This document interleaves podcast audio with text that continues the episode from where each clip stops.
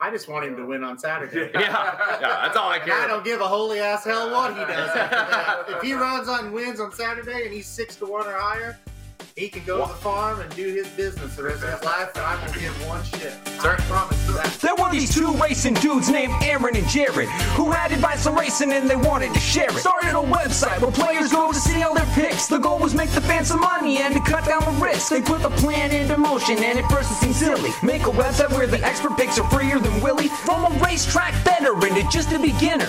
There's one place that you want to go to find you a winner. As a matter of fact, I want to hit the exacta. There's only one site that you'll keep coming back to. So next time that the horses all line up at the post, make sure you use the website that'll win you the most. Whether Churchill, Oaklawn, Gulfstream Park, Saratoga, and all tracks in between, there's only one site to go to. When it comes to your racing needs and all of your bets, plus it's got a catchy name that no one ever forgets. RacingDudes.com for all of your needs. RacingDudes.com for all of your leads. RacingDudes.com for all of your bets. RacingDudes.com as good as it gets. RacingDudes.com for all of your needs. RacingDudes.com for all of your leads. RacingDudes.com for all of your bets. RacingDudes.com as good as it gets.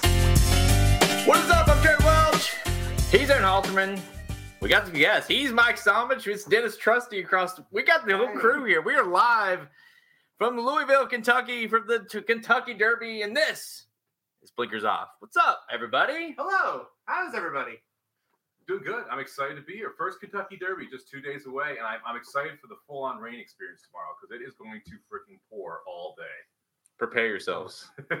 Like Saturday still seems iffy. Like we might at least have not rain. It might be track. Who knows? But tomorrow seems like a lock. The lock of the day tomorrow is it, the rain is about to settle in here at in Louisville. You're a local Dennis. Is it, we're, we're screwed, right? For Yes. tomorrow? Yeah. Yeah. You know Way those to nice sugarcoat it. shoes. You know those nice shoes y'all have. Yeah, y'all y'all need to, you know, make sure that you get the rental pack on that. you know. Yeah. you know, Halterman brought all his nice stuff.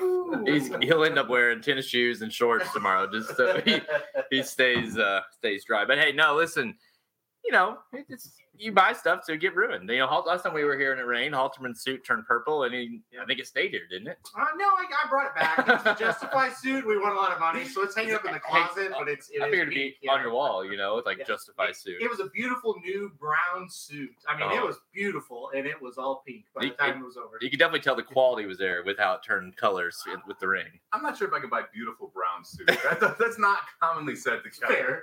Yeah. yeah. Well, uh, anything that brings you guys to Kentucky? Any sightseeing or what's the deal? Just see Dennis. Oh yeah, Dennis. Yeah, Yeah, go, go to live go to Roosters. I'm, just, Yeah. I'm really excited about the airplanes that are out the window. Oh my gosh, we're right by the airport, and the planes are right out the window, guys. One of us is really excited. One of us about One yeah. of us is, yeah, yeah. I'm very excited. Very, very excited. Kentucky Derby 148 Saturday. Of course, we'll kick things off though um, with tomorrow, Friday, uh, with what seems to be. Uh, like we talked about, a little bit of a bog, and it will be the Kentucky Oaks in both races.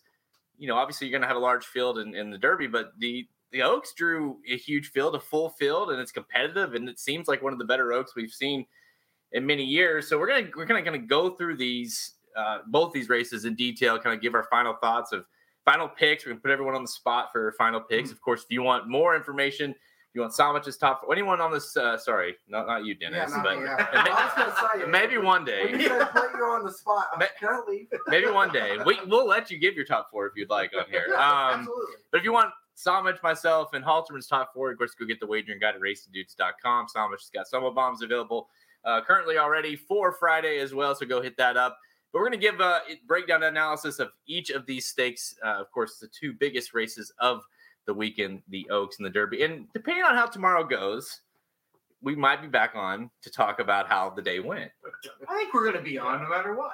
Because they- Well, I just want to, you know, if like Okay. if Kathleen O wins, Okay, but it's going to be great content. We have to be on. Yeah. If Kathleen O wins, we're going to all be sauced and it'll be fun. And if she loses, we'll all be mad and that'll be fun. You mean we'll all be sauced, and that'll be fun. Pretty much both ways. We're, we're going. No, it, I'm, I'm excited to talk tomorrow too. I think it's gonna be interesting to see how the track plays and what races stay on the turf tomorrow if it does rain all night, and then how that turf course actually plays. They're gonna want to keep the stakes on for Sunday or Saturday, Yeah. and so it's gonna be interesting to see kind of what we get for on the turf, off the turf.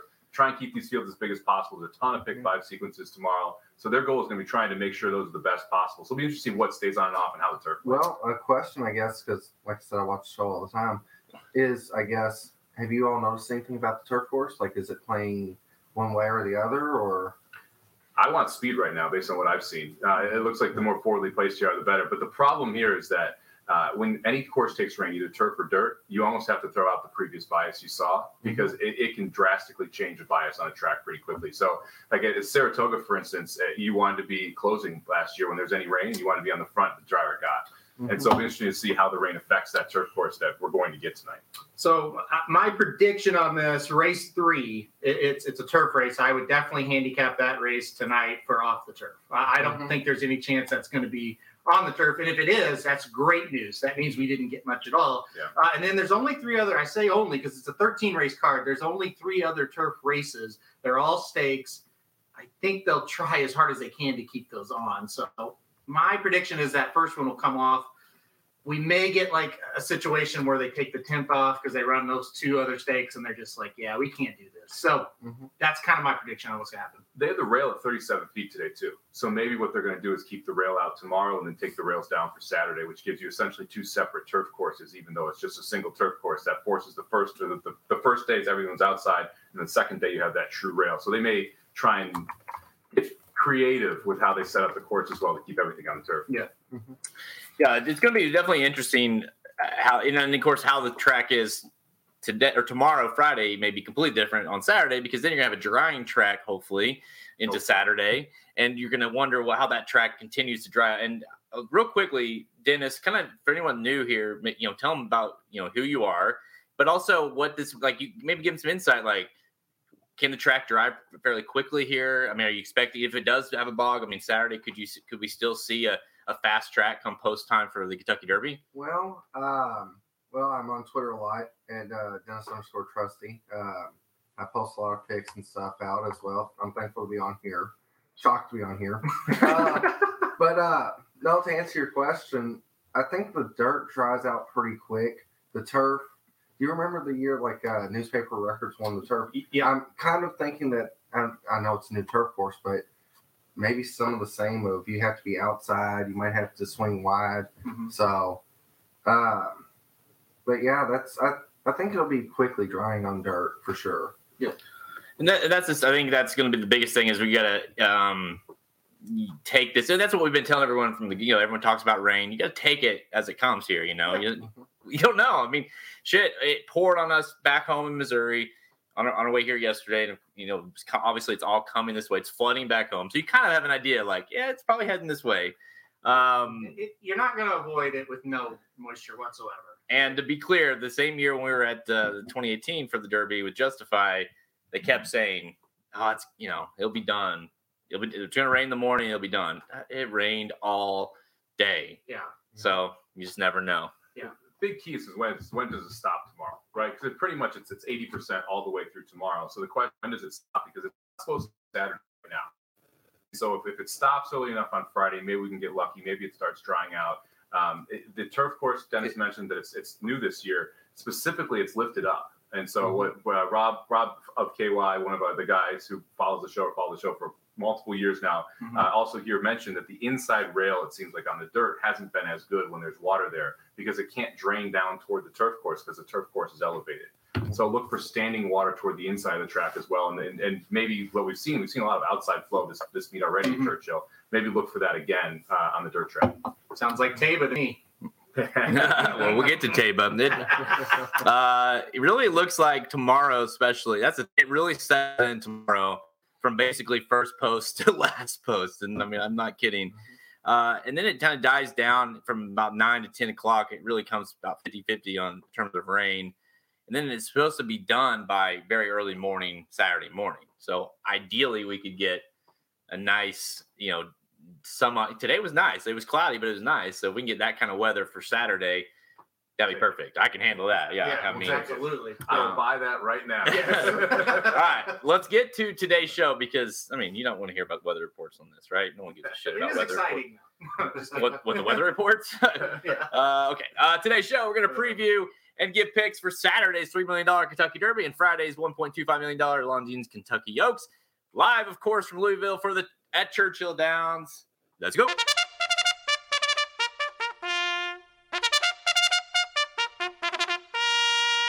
They're all in line, ready for a start. They're off in the Longines Kentucky Oaks. Let's get to the main event on Friday. Of course, this is race 11, the Longines Kentucky Oaks, grade one. Uh, $1.25 million. fillies three year olds going one and one eighth miles. It is a full field, like I mentioned. You've got 14 horses in the gate. You got one also eligible there.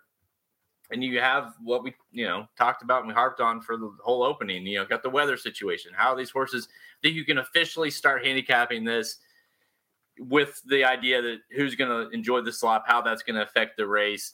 You know, you've got Nest and you've got, you know, I think it seems like you got a pretty heavy hitters in terms of the top end. You've got Kathleen O, you've got Echo Zulu, you got Nest, you've got Secret Oath in there. That seems to be very logical heavy hitters, but the problem is coming up with the winner. I'll kick it to you first, Somich. I know you love a horse in here, but give us your thoughts and if the, if the weather is going to change any of that. Yeah, I mean, I've been on Kathleen O since the Davona Dale. I've loved this horse for a long time. Really professional, doesn't need the lead, uh, is able to like essentially has gone went three or four wide in both turns at Gulfstream. Tough to win when you're doing that, and both times did it just because she was flat out the best horse. If you watch her bad last race back in the Florida Oaks, she looked dominant. She was four wide on the first turn, three wide on the second turn, got tapped once by Castellano, and, and, just galloped out easily. We have not seen the bottom of Kathleen O yet. It's one of the reasons I really like her coming into this because everyone else we've seen them run their best race, and Kathleen O has kind of been prepping toward that. The rain scares me a little, I'll be honest. Upstart, not the best off track sire, and the main competition and the horse who I think is, is probably the most likely horse to run second is Nest. You know who's a really good off track sire? Curlin. Uh, so if you're talking about who the up rain upgrades, Nest is definitely one of those horses in this field that the rain helps out. I'm not sure if it's going to help out enough for me to switch my pick, especially think I, since I think Nest is going to be the favorite in this race. I do think at worst, Kathleen O and Nest should be the same price. So from a price perspective, I think you're going to get a better number on Kathleen O. And I've been on her long enough that that rain probably isn't going to affect it. Now, if this is just an all-out bog, it's going to get a little more concerning for me. But I'm going to lean towards sticking with Kathleen O, and my pick is going to be Kathleen O on top here because I, I just I trust her from a just a talent perspective, I don't think we've seen the bottom yet, and for me, that's a big part of why I like her. Well, and and, and to be to your point, it is she is somewhat concerning just based off her running style. Because when you have a horse that likes to kind of close and come out of it, yep. the the mud, especially when they're younger, can create some issues where they're not maybe used to. You know, she's been running at Gulfstream Park, had you know not going to be seeing a lot of mud at Gulfstream, so.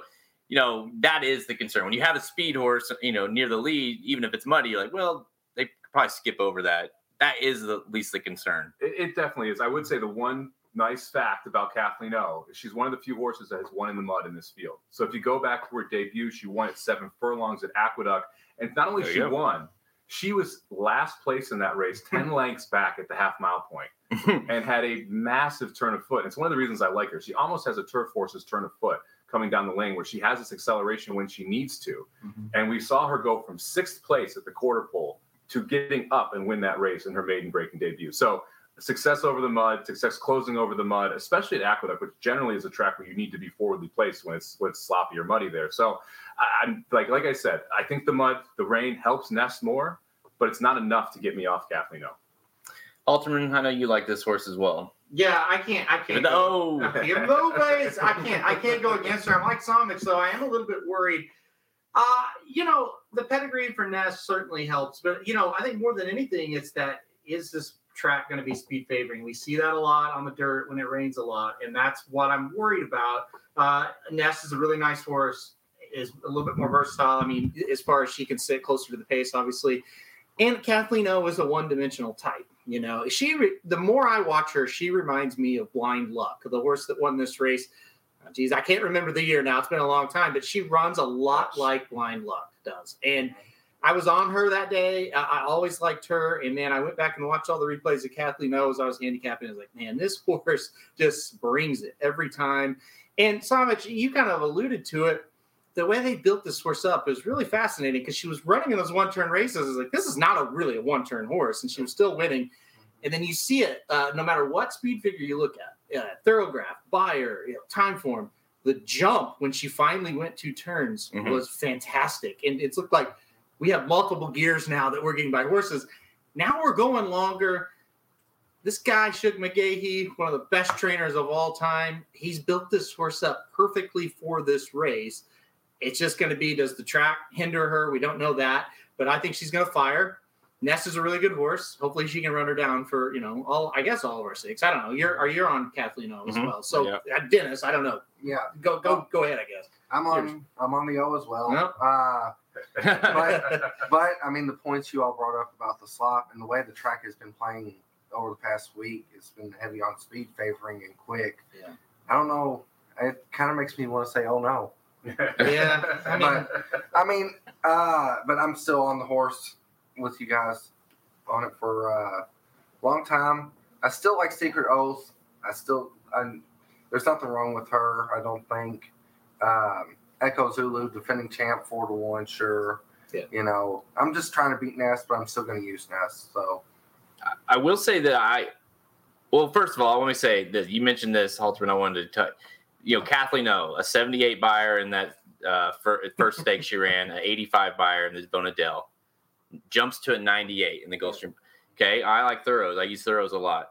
Got back to back fives in those first two stakes races. She got a zero, which is the low of the field Yeah. in the Gulfstream Oaks, Gulfstream Park Oaks, once she stretched out. So we, you definitely know, like, oh, that's that's what she is. And so to me, that's that's what put me over the edge when I started looking at the numbers and seeing that improvement from the one turn to two. Because obviously, the way she runs, she's going to be better stretching out. Yeah, Well, what's an angle that we always talk about? Second time going long, the horse usually runs its best race or its most improved race. Right. Here she is in the biggest race. She's already running very well. Logically, she might improve tomorrow. And the biggest concern that you're going to hear from people are, well, that's a huge Beyer jump. That's a huge jump on the Thorougghs. Yeah. She's going to bounce. Go back and watch the, the Gulfstream Park Oaks. yeah. she, she didn't try. Like, that's the No, thing. It's- it's No. you have to empty the tank to bounce. And that's why I'm not scared of that bounce part of it. What I am scared of is the, the pace. And we've talked about how Churchill can be a speed favoring track. You've got Echo Zulu. She went wire to wire in the Breeders' Cup uh, last year for the two year old fillies. There's one real pace presence right to her inside, Yuugiri. Yeah. Do we Yeah. think they both go? Do we think this is something where Echo Zulu clears and that forces Yuugiri to just sit and all of a sudden you have this this comfortable pace for Echo Zulu? Uh, we talked about Nest a little bit. Echo Zulu, could she just wire this field? Are we, we, we trying to get too cute here?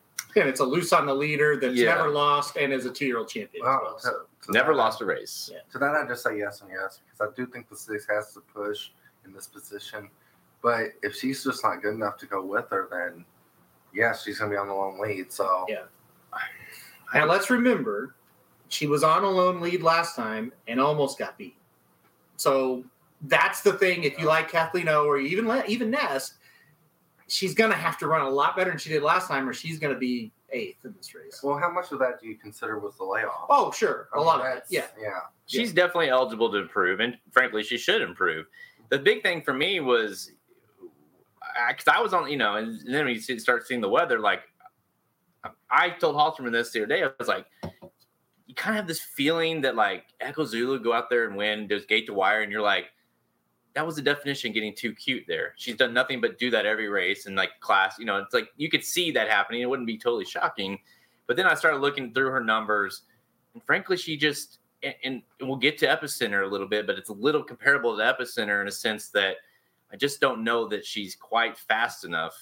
You know, I text Halterman, I text you guys right after the uh, what was it, the Rachel Alexandra, what was it, uh, Fairground Oaks, where it was like, thank goodness that was Hidden Connection trying to run her down because if it was any other horse, they would have got to her. And now she's like, you could see a situation here where she can hold, off, she holds off Secret Oath or whatever, but here comes Kathleen O, and she's just done, you know, now that the dirty work's been done, and now she gets there. So she's going to be up against it. Her thorows are not impressive. She ran fours as a two year old. She came back in that fairgrounds race and ran a six, which the higher, the, the worse.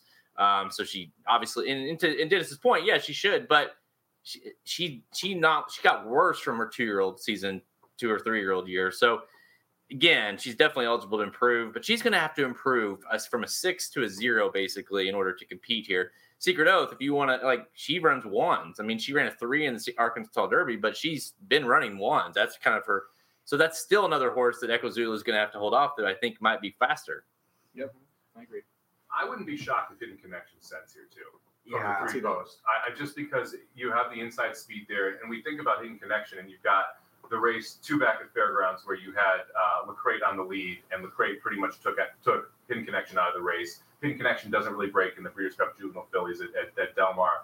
Uh, I wouldn't be shocked if you see Hidden Connection out there trying to shove from that inside post and seeing if they can get position because I don't know if they want to chase down Echo Zulu again.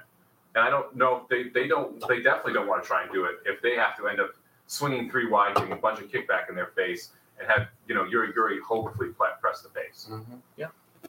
Yeah, I, I was going to say that point too, but you saw. Well, you know, with Hidden Connection too, you know, they, you know, they've had all kinds of excuses, right? So to me, you take it all away, rush out of there, get past the one and the two, which shouldn't be that hard. Get to the rail, get to the lead, and let her go. If she's good enough, she'll win it. Right? Well, um, so, in, in my mind too is it kind of worries me if she just hangs on for third. Because the way I play with Exacta Triton, and I know Somich does too.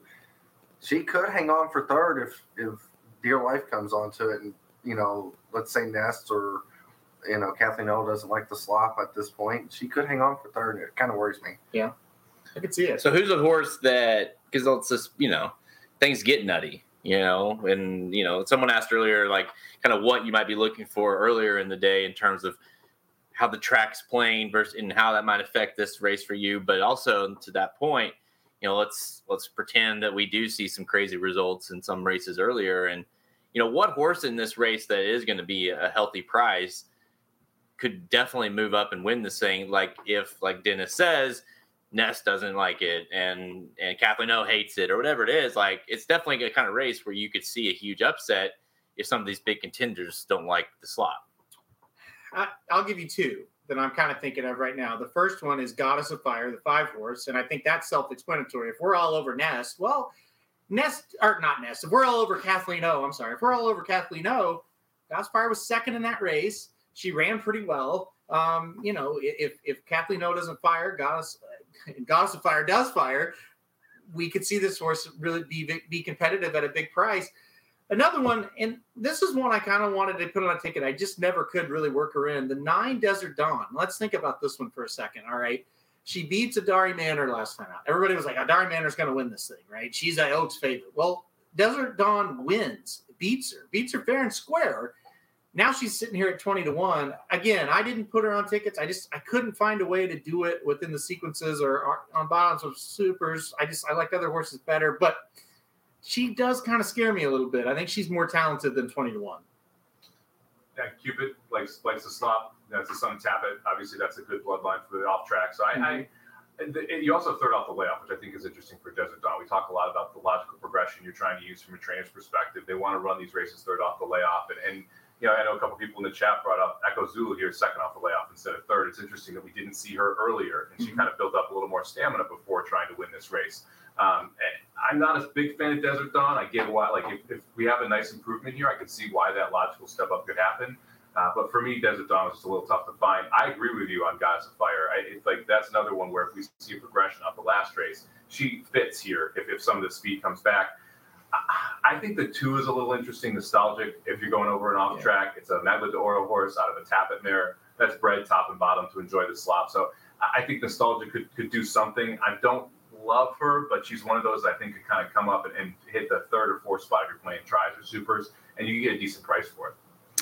Uh, what about Magic? You know, poor Magic, he's not here. But what about Magic's horse, Shahama? You know, is that is you know getting Todd Pletcher first start with, hmm. and then get Prat aboard? That's some interesting angles there. Well, and Munnings, if we're talking off track, Who won on a sloppy track three back at Meydan? yeah, I mean Munnings, man, do they have sloppy tracks in it? Apparently they do. Yeah, I didn't know. I I didn't know. I didn't know it rained. that. Apparently they have a guy out there with a hose that waters it every once in a while, just to Oh, make it interesting. much. I, I think Shahama is interesting. The biggest knock on these horses when they come over internationally is they don't break. Yeah. Yeah. Todd Pletcher, pretty good at getting horses to break first time in his barn. So, I like if if they can get past the no breaking issue, I think Shahama gets a lot more interesting from that perspective. Although again, these UAE horses have in the past really struggled in both these races. Um, this will be a good segue into before we get our final picks for this race. A good segue into the Derby. You know, I know in particular the bankroll we're doing it in the in the bankroll and the wagering guide to see how Halter and I are playing exactly on Friday and Saturday. I know you're a huge advocate of you kill anyone that you know says that they don't want to play the Oaks Derby double. So give give, give us some thoughts on the Oaks Derby double, how that might be, you know, how that might be able to make some money. It made money last year. You know, it, it's a great way to press both your opinions in both races.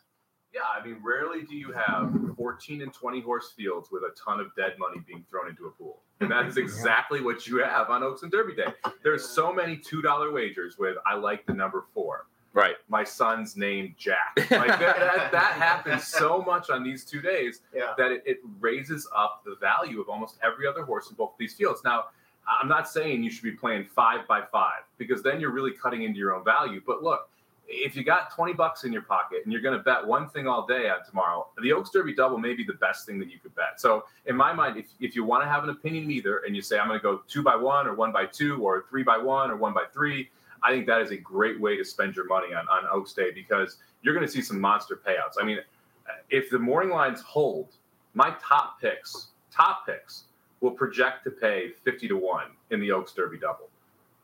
I mean, that's wild. Mm-hmm. And that's just, and, and, I'm playing Kathleen O seven to two. Yeah, and yeah. I'm taking the fourth choice in the Derby. It's not like I'm getting crazy here. Yeah. How often can you say I have a logical daily double that pays 50 to 1? You can't, right?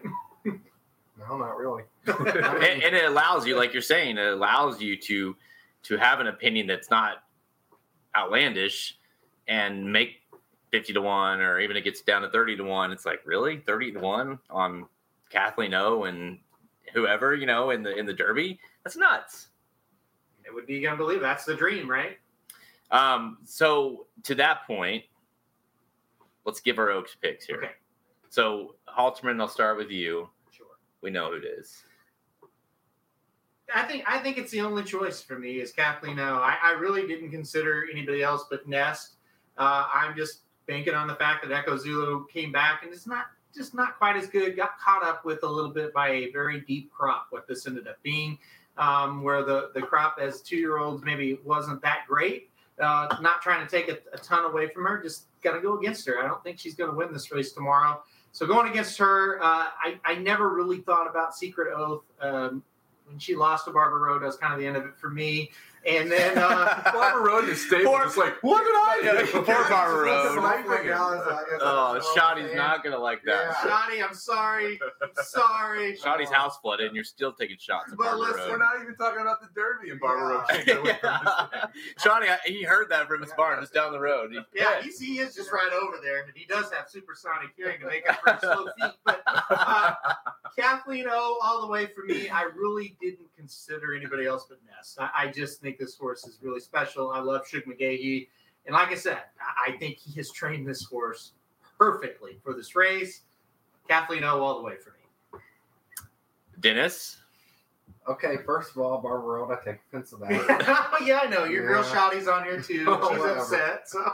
uh, he's not my top pick, but yeah. No, uh, in the Oaks, I mean, oh, I, only other horse I could even consider is Echo Zulu, just you know because she is defending reigning champ. I mean, said that like she won the Oaks last year, but she's a she, she is a champion. Yeah. yeah. She is a champion, right. and she's the only champion of this race. But yeah, so that's that's probably the top two I have. I, I think it's a case of where you could beat one of these top four, you beat two of them, but I don't think you're going to beat all four of them, especially right. in multi-sequence, like you said, Oaks Derby Double. So because like you say, like even if Echo Zulu like does runs a magnificent race and is able to hold off, let's say she holds off Kathleen O, Nest, here's Nest, you know, or, or vice versa. Like it just seems like you could see Echo Zulu because she is very, very talented doing that, but holding off multiple horses, multiple shots because that's what it's going to take mm-hmm. seems tough. tough. So let me, who's your pick? Oh. Play it again. Yeah. W shit. All right. Somich, what do you got? That's WWE. Okay. That's, no, that's, that's, terrible. Yeah. Yeah. That's Sorry. trash. Just slander, Jared. Yes. I'll stay on your side. Okay. Yeah, I, I, I didn't know the difference. So Yeah. I'm with you, man. I had no clue what's No going clue. on here. Um, yeah, look, this is Kathleen O for me. I've been on Kathleen O uh, since the Davona Dale. I, I'm not going to change my opinion now. I think she's the most talented horse in this field. I think she's going to love the added distance. I, I think she's going to get enough of a setup to be able to get the job done. I think Dennis made a good point. I think this race is unlikely. Oh yeah. Oh, Oh. God. Yeah. All right, I'll leave it on that Yeah. note. I, I think this race is one of the least likely races to produce a 10 to 1 plus winner. I, I really think that it's if it's not Kathleen O, I would say it's Nest. If it's not Nest, the winner, I think is either Secret Oath or Echo Zulu. I don't see one of those four horses not winning this race. I'm just going to use Nest and Kathleen O in, in multi race bets. I think they're clearly the class of this field. Um, I'm probably going to try and beat Secret Oath and Echo Zulu underneath just to try and spice up the try and the super. Uh, but for me, Kathleen O is a standout here. I'm going to single her in the Oaks Derby double as well. We love it. Single. I like Kathleen O as well. I, you know, to be honest, I was less on the Kathleen O bandwagon until really until I even dove into the replays. Kind of, I- was I kind of nest like, okay, you need the secret oath at one point. You thought, um, but when you watch the, you look at the numbers and you just visually watch her, it's like we don't even we even scratch the bottom of the of the barrel Not with Kathleen O. So to me, the the weather does give me some pause, but she's a pick, and and I don't think she can win Secret Oath, but I have a sneaky feeling that she's going to run like a similar race that she ran in the Arkansas Derby. Only a better ride this time. Luis Saez, obviously, you're you're getting slight improvement there. Do you think she'll give you a scare, like mid stretch, mid mid stretch, mid stretch? Do you think she's going to take over? Yeah. and you're like, ah, I don't know, but I don't know if she's going to take over,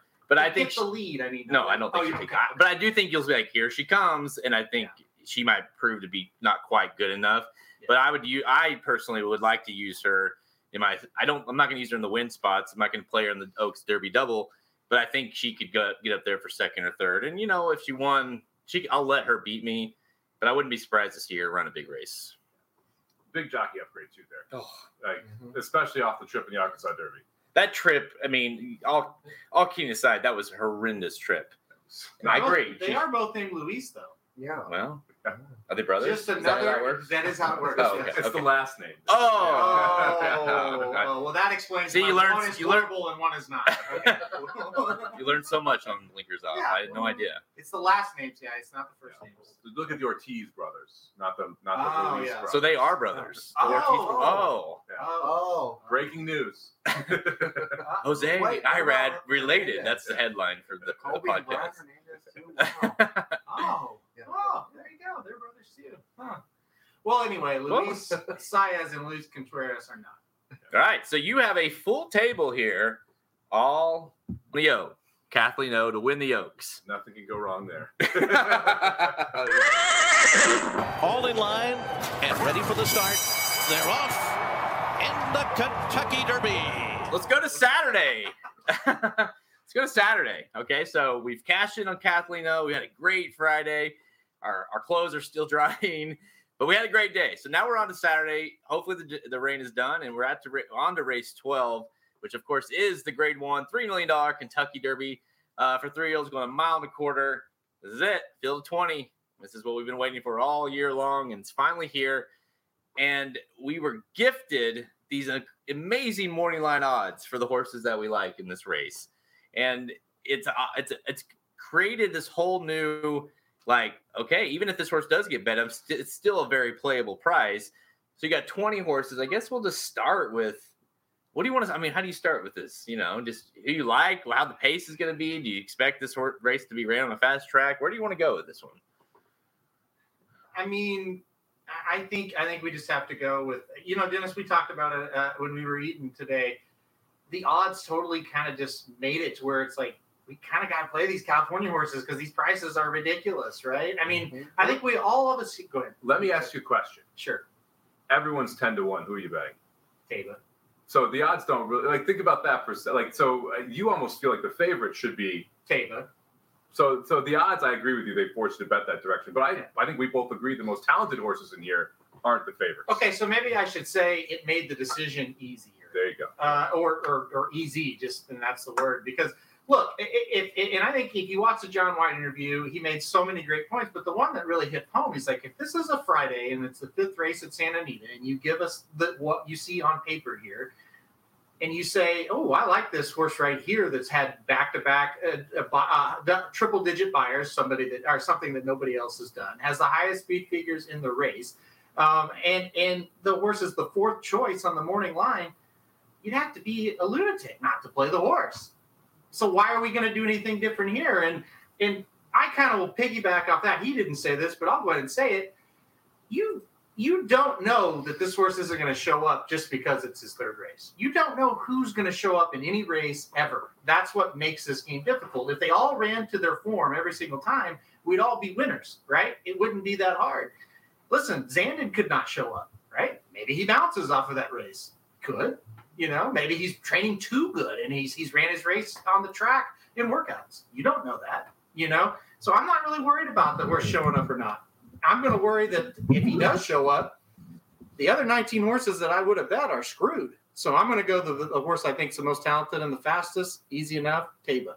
It's interesting. He's taking money internationally, so he's down to six to one now overseas. So from that twelve to one morning line, it was down to ten to one, then down to eight to one, down to six to one. So I think your, your opinion is going to be shared quite a bit on Derby Day. Yeah, I'm afraid you're right. That's the problem. You're not. you- You're dreaming if you, you think you're going to get twelve to one on them. You're not. Um, Mhm. I, I was project. I kind of thought it'd be bet down, cut in half. Like you're, that's pretty close, six to one, eight to one. Because you know, because you also have to think. You know, obviously Zandon is going to be lower. Uh, Epicenter will be lower. You know, maybe Me- I, I could see Messier floating north, um, and Taiba being going off as the what are we calling it? The yeah, Baftine. Yeah, Yaffords. Yafford. Yeah. We're the Yaffords, right? Um, there's all kinds, but we're Yafford. we're Yafford. We're Yafford. I can see the Yafford, No, we're now the Yafford crew. well, we're Yafford name people. Um, yes, great point. Yeah, I can see Taiba being the lower priced horse at post time. Yes. yeah, for Yes. sure. And honestly, I was I thought that's kind of I, I, I thought that's how the morning line would go. Um, what, what you got here? Florida's up five to one. Oh, by the way. the Rangers up forty-two. Oh. By the way, that's our Yeah. sign. well, it's, it's interesting because I, I I expect that you're going to be right. I was surprised that Messier was favored over Taiba in the morning line. And honestly, like the morning line, I think is a little funky here. Even the morning line, so of course, who set the morning line came out and said didn't want to set anyone at 50 to one, which really makes it tough to set the rest of the morning line if you're not setting a true odds for horses that should be 50 to one in this race, and there are at least five of them, right? So Yeah. you, that really messes up what the odds are. One thing that I would stress, I don't like anyone, even Taiba, at four to one in this race. I don't. I think that's almost too low uh, for any horse in here, and that that's what really pushes me away from Epicenter and from Zandon, uh, two of the horses that are going to go off at sub four to one in this spot. Well, well, to that point, two Yep. things I'll say is one, is it even really a morning line? I mean, if you say, well, I don't want to set them at 50 to 1, what th- too bad. Yeah. 50 to 1. And number two is, as of right now on the morning line, basically Zandon is half up, well, a tenth of an odd lower than, or higher than American Pharoah and Justified. Are we really saying this? Like, that's not. Yeah, that's I tweeted I tweeted that out right after the morning line. I was like, that's nutty. You can't. I, I get Zandon looks great, and I agree. I mean, he's moved up on my rankings dramatically, but to put him at three to one, you'd have to you'd have to be crazy to play him at three to one. And, and I get like people don't understand like, oh, you don't think he's going to win? He could win. I'm just saying from a value perspective, and also based on what else is in this race, to play him at three to one is crazy. It's tough. I mean, it's one of those spots where you, you got to love the horse. I would much rather play Zandon in the, the Oaks Derby double. I would try and play him. At, Yeah, that's like, fair. to That's fine. single him to close a pick four. Like look for other ways to play him. The win bet here, I think, is is just a it's a tough spot. Even playing him like bulleted on top of the super, I can totally understand that as well. Because then you can spread underneath, and but and that's a great way to create value around a horse that's probably too short on top from a win bet perspective. But there's other ways to bet Zandon that to me are much more attractive if you really like the horse. It's you could make worse bets than Zandon to win, but you you could make a lot better. That's the thing. Like, does he have the talent to win? Yeah, Yeah. sure he does. But you just you just need to demand a little bit more on a horse that's won one race this year. And by the way, this is something on the long drive we had that we discussed. Everybody's like, oh, Taiba, he's only he only's got two races. Zandon has two races this year, right? So when you look at just this year, they have the same amount of races. And you look back at, at when the horse started working, about the same time period, these horses started working. Now, obviously, yeah, Zandon had the two races, and that listen, if Taiba had two races as a two-year-old, he'd probably be five to two, right? Mhm. So that's but but look, I don't think Zandon has that much more, you know, foundation than Taiba, really. So why are we playing this horse at three to one? Now, if it's epicenter, it's like okay, he checks every single box, right? So yeah, if you want, I mean, I still wouldn't take three to one on him, but I, I think he's like the deserving favorite here. Yeah. I don't know about the Zandon stuff. Well, the thing with Zandon is he was visually very impressive winning last time out. And Sure. he did it against a field of, of 10, which is the knock on the California horses, right? Coming out of field of six, uh, which, you know, you can only run against the horses who sign up. So I, I but like Zandon looked very impressive and, and Prat gave him a beautiful ride. Prat had a great ride. I think it was the last race yesterday where it was that exact same rail trip, flip out to the three path, get the horse home. So you know you're going to, you you think that that he is going to be one of those jockeys that's going to get you a better trip. And that's, you know, Mo, Mo Donegal, the other horse we got to talk about at some point. You got Irad up, another horse that's going to need to get the perfect trip and be able to weave through traffic. Um, so I like, I get the Zandon thing. I understand why the buzz is there because he's also been working out of his skin. And it's Prat and Brown. Like the, it, it, I realize Brown hasn't won a Derby, but people bet Prat and Brown, and that's a good set of connections for a race like this. He looks. I, and I, he's bumped up to uh, into my top four based off how he's looked on the track this week and the last couple of weeks, frankly. But um, no, I wanted to bring a point here from Kevin O. He asked about uh, White Abarrio. We'll talk about him a little bit. White Abarrio uh, did not get a negative minus two third thoroughbred. He uh, the only horse in the field that's is hit a negative is Taba, which he got the Santa Anita Derby at a, a negative uh, half. Uh, White Abarrio uh, got a three, um, and then he got a one in the Florida Derby. So he's very, very much there um, uh, with these words. I mean, he's, he's, I think he might. I want to say that's second, maybe third. Uh, to be to compare two and a halves back to back for Epicenter, uh, which is kind of shockingly high um, compared to some of these others based on his price. Um, Messier's had back to back one and a halves. So he's definitely, you know, those were in, had a little bit of happen. So definitely project that he would run that, or if not better, uh, in that race. Taiba got a two on debut, then followed that, like I said, with the negative half. Um, and Zandon got a two at the fairgrounds uh, race, and then got a one and a half at Keeneland in the bluegrass. So to put that into all that into like they're all kind of together. Taiba's very clearly the standout in terms of thoroughs. Um, but Zandon, if you look at his numbers, a six, a four, a two, a one. He is the horse. And I told this to Halterman, it's like of all the horses, he's the one I could see making that big bump up to and running a negative in this race. So that would require Taiba to basically run another Santa Anita Derby. Can you can you do one? You you have the thorough up right now. Yeah. Can you read off epicenters just real quick? Well, let me open my white claw first. Okay, that's fine. You can Um, do that. Well, I'll while, be you- patient. while- while you pull that up, one more thing on White Abarrio that I think is interesting. He, he went from a three to a one in the thoroughs. So they're saying that's a significant improvement.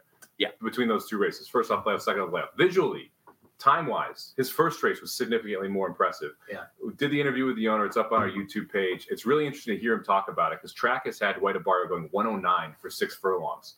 That's why that last furlong was slow. He was four wide on the first turn and ran 109 mm-hmm. and then closed into that fast pace and was able to still get the job done. I underrated that race when I watched it the first time. I underrated on paper. I went back and watched it after I interviewed the owner. That was a damn good race from White Barrio. Like I, I don't think you can discount it. I bumped him up off of that race and after that talk because when you go back and you watch the trip he had, how often do you see Gulfstream horses win going a mile and a quarter, or I'm sorry, mile and an eighth, four wide, four wide? Yep. It doesn't happen.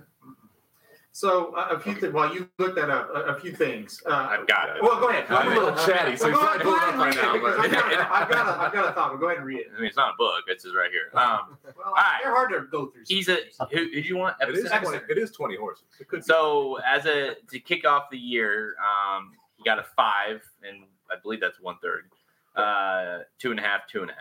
Okay. that's his numbers. Okay. so he's So he's he's low even on as those even as visually as he good as he looked in that Louisiana Derby, he didn't improve at all from Yeah. from from a thorough number. Although he did show a new dimension. Um, and again, thoroughs aren't like and they'll be all. yeah, but it gives you a, a kind of point. starts Well- get, yeah, it starts to give you something to start off of and go off of. And if you're, I personally use them if I'm like on the fence about a horse, I can't quite decide. Echo Zulu was a great example. I, I kind of kept going back to her thinking, well, that's crazy. Then I looked at her thoroughs and was like, no, I just can't get there. You know, so that's kind of how I use them. So one thing, understanding the numbers, like all the three of the numbers uh, that we've been talking about and how they're different. thoroughs, they're the one that, that adds in the ground loss aspect of it. These other numbers do not. And so, to your point on Barrio, I think that is why he got a better thorough because he lost a ton of ground in that race. And so, Mhm. Thoro-Graph takes that into account. It's not the only thing, but that is a number that factors that in. And that's that's important to understand because time form does not and Beyers they do not either. So I, I think for Thoro-Graph, you have to keep that in mind when you're looking at it. He got some extra points there because he was, like Tommy said, it was a very wide trip all the way around there. Uh, somebody mentioned Kathleen O, and her time form was kind of low. If you study time forms a lot, a lot of times I see closers don't get great time forms a lot of times because time forms rely a lot on pace, right? The pace numbers really kind of juice up the time form. So if you're fast early, usually you get a little bit better time form. So that's something to kind of keep in mind. If a closer is a couple, couple, two, or three points behind a speed horse on time form, I wouldn't make a huge deal out of it because they tend to lean towards making higher speed figures for those horses that have that early speed. And then finally, with just Beyers, it's just basically raw time minus track variance. There's your Beyer. So that's kind of, I just wanted to break down. We're throwing out a lot of numbers. That's kind of how they're formulated. and especially the time form numbers, the pace isn't that fast up front. The closer gets dinged even more, and that's why a lot of times, like if you're looking for a good long shot, horses that have that that early speed and then they end up fading to ninth, they get a terrible Beyer. The time form's not that bad, and they come back against worse. And they're able to wire the field. Yep. And Right. so there's there's a lot of different ways you can look at these different numbers to try and find horses that are going to fit into a specific race. Well, that's how like you buyer. You know, the winner is always going to have the highest Beyer, and then the second gets. You know, it's always going to go in that order. Whereas it's not unlikely to have, or un, unusual, I guess, to have a Thoro-Graph that the loser had a higher thor- or a lower thorough than the winner because same it's time form. and same with Yeah. time form because it's Mhm. just it takes more into account. And that's why, and that's what John White, who has really leaned on thorows lately, um, that's kind of his point. Is like it takes more into account of the race versus just a because you know the one thing we kept going back to when we were looking at this race and when we interviewed him, it's like okay, you look like let's look at Epicenter and look at his Beyers. If you look at Epicenter and his Beyers, he ran a 102 in the Louisiana Derby. He ran a 98 in the Risen Star. Taiba ran a 102 in the uh, Santa Anita Derby. He ran a 103 on debut. He regressed. Epicenter Sort of. improved. Yeah. Well, yeah, by by Beyers, By he Beyers, regressed Yeah. yeah. so the point is, and they both ran the same Beyer. He got a negative thorough, negative half thorough. Epicenter got a two and a half. That's like 10 Beyer points. Right, you- yeah. So that's kind of the point when you look at that and you say, well, Epicenter, you walk, look at Beyers, gosh, he's improving. Well, he didn't on thorows. And in fact, the horse that had the same Beyer on his in his race got much like a 10 point Beyer difference. So that it just it you kind of to me, I you have to look at all those numbers and kind of take all of them into account. Well, and that's why it's important to, to know, like I said, what goes into each number, kind of like I was trying to explain. And two, don't take one number as the end all be all, right? Like Beyers are a great thing. You know, even John White on the on the interview said, listen, what Andy Beyer did for horse racing is revolutionary, that you can never take that away from him. But here's the deal: there are more companies out there, more individuals or companies, either one, however you want to look at it, that said, okay, yeah, these Beyers are great. Here's how we make them better, and that's kind of what Time Forms tried to do. What Thoro-Graph, uh, the rags, uh, the rag sheets, uh, you know, you can go on. There's other obscure ones, but anyway, that's kind of that's kind of the deal. So, All right, so let's let's do it this way. Let's they they they break. They come out of the gate. Let's assume a normal break. Everyone breaks semi cleanly. What? How do we see this race unfolding? Who goes? Does does does Mike send Taiba? Does Classic Causeway send all the way from the outside? They're near the outside. You know what is Summers tomorrow going to do? Um, you know how do you? Uh, I know Somich, you kind of did some pace analysis. Of course, you did that with uh, with uh, Slim, which everyone needs to go check out on our YouTube page as well. Kind of how do you envision this thing going uh, early in this race? I mean, Classic Causeway has no choice from the 17, right? I mean, I think that's the, the first thing that you got to just say, okay, Classic Causeway is broken like a shot in all three of the prep races. So I'm not going to, you can't assume there's going to be any type of trouble for Classic Causeway. So you got to assume he's going to the front. He is naturally the fastest horse and the best breaker in the field. So Classic Causeway is going. Summer, Summers tomorrow is the wild card. Summers tomorrow has enough speed to get there. The first time this horse did not run in a sprint race was in the UAE Derby. So everything else was was going five, uh, six furlongs or seven furlongs. So you know that Summers tomorrow has enough speed to go out there. The question for me is does Summers tomorrow break? And then what happens when Summers tomorrow is faced with all of those different issues at the 20 horse field on a with a big crowd? What does that that how does that affect Summers tomorrow? consistently we've seen UAE Derby horses be affected by all these other elements. I think Classic Causeway breaks and clears. I think Summers tomorrow probably has a little bit of trouble. And if that happens, I think there's a lot of horses that would be really happy to sit second, third, or fourth. And I think we see a quick opening quarter because you're going to run a quick opening quarter from the 17 hole. But that second quarter could be pretty slow because no one's going to want to pass Classic Causeway, and everyone's going to expect Classic Causeway to come back. Right. We, we saw him come back badly in Florida. So why would you why would you press Classic Causeway if you're Taiba, if you're Messier, if you're Epicenter? Why would you do it? Well, I was just going to say this. Um, it might sound stupid, but does it matter if the jock change with uh, Leparoux on on the speed? I mean, it might sound stupid, but Well, he's not known for being overly that's what I aggressive. meant. Yeah. Yeah. But he is on some of those turf races. Like Well, you're not he wrong there, does, he does wire. Let me know when they're running the derby on turf. Well, That's fair. Dennis too. throwing the shade on the side. Goodness. I'm Julian Leparoux, Dennis Trusty, that's his name. Go ahead and go after him. Yeah. At Dennis Trusty on Twitter. Uh, By all means, send the hate that way. Um, I don't think it's a, that big of a difference. Like, it, it- and I realize Irad's pretty good at getting out of the gate, and I like I get all of that. But to me, I, I think the horse is, is broken so well. So like it, I remember we were watching the Tampa Bay Derby and we Oh, did yeah. do the live stream yeah. and we're like, holy crap, the horse is a length ahead, two strides into the race. Yeah. And so it's like, I- you know, I think Jared could probably break well on this horse. I'm not sure about Aaron, but Jared could definitely get this Oh, horse out of the gate. Well, I definitely have my foot feet in the reins. I know that. Well, much. listen, I would change tactics. Take it back for one run. Okay, Joel. Um, I, I don't have a concern about it. I, and I think Classic Cosmic just possesses the most natural speed. And from the 17 hole, even if you don't break as sharp as you'd like, you got no choice. Well, I just think Oh, yeah. the bottom line is, it's like, I don't think he can win, but if there is a way he wins, it's by stealing it on the front end. Yeah. So you just go. Yeah. You just go, and you like I, I- by ultimately by all costs, right? Yeah. yeah. If it means running a 22 opening quarter or whatever it is, and You're doing 46, you're doing it because if you had a chance to win. You don't want to be like, well, I, yeah, I, you know, put him behind horses. It's like, no, you, you're sending them.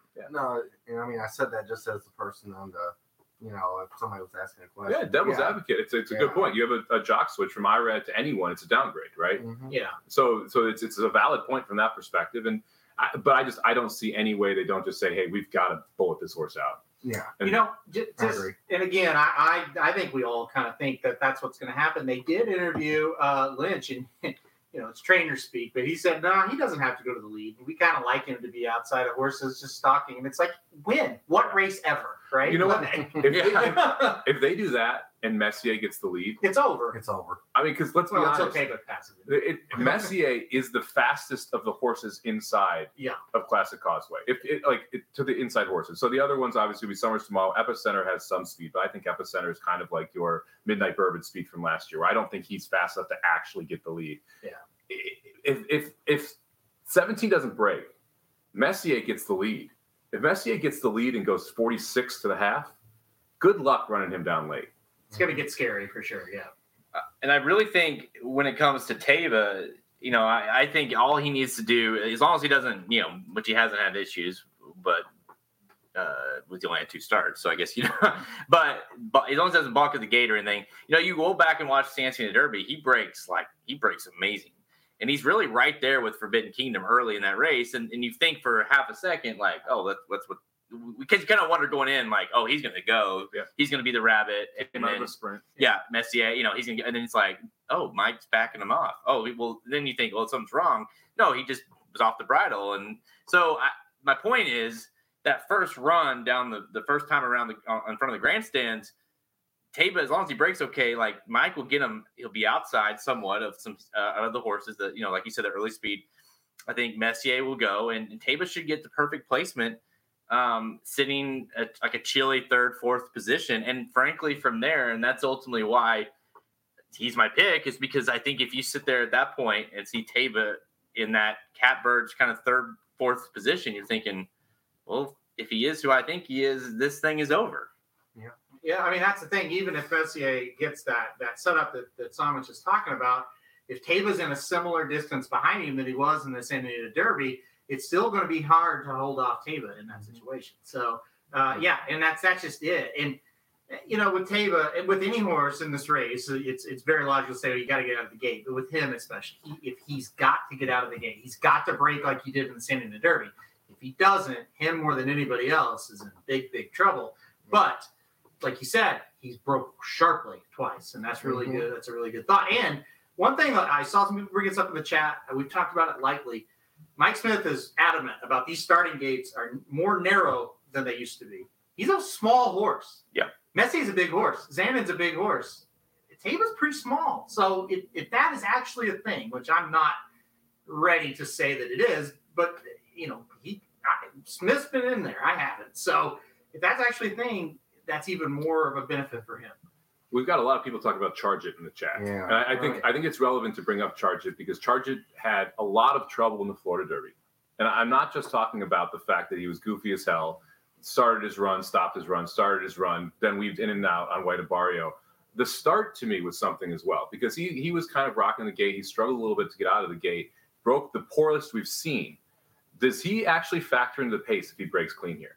Is he the horse that kind of pushes up if, if he's able to get out of the gate? Because we did see him forwardly placed in the earlier races and the shorter races. He's got the speed to do it.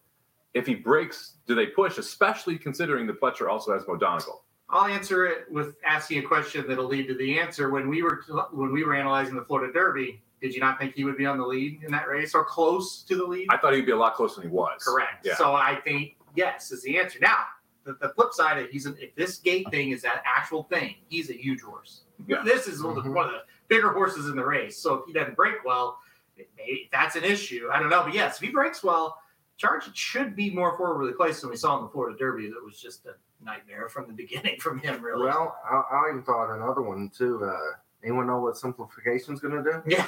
No. No one knows. I would expect if he breaks clean, he's forwardly placed as well. I mean, I don't know if he, he's. He's I- not fast enough, but you know it's kind of unknown. He was a half length behind Classic Causeway in that Florida Derby, right? So he's got. If we're saying Classic Causeway makes the lead and simplifications eh, like a half length behind, Yeah. you got to think that he's going to be more forwardly placed too. And it, it, it's really what this is going to come down to from a pace perspective is how pressured, how pressured that actual pace is going to be. Because it, the thing is that first quarter can be very fast. It's how slow is the second quarter? Do they slow down very much? Justify ran the second fastest, I believe, is opening half mile in the last nine years or since they went to the point system, but went 111 to three quarters, right? And that's going to be the key. I, I expect the 22 and change opening quarter. If they run 110, 111, especially 111 through through six furlongs, you got to be close to the pace to win this race. hmm Yeah, I, I just I have a hard time seeing Charger.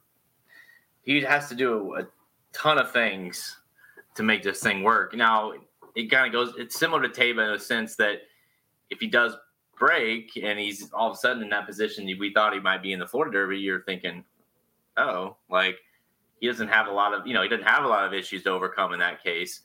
You know he did run super green down the stretch, but uh, he's certainly a horse that like I put him in the top five in, in terms of talent level in the field. I think he's extremely talented. Charge it. I, I just think this might be a little too much too soon.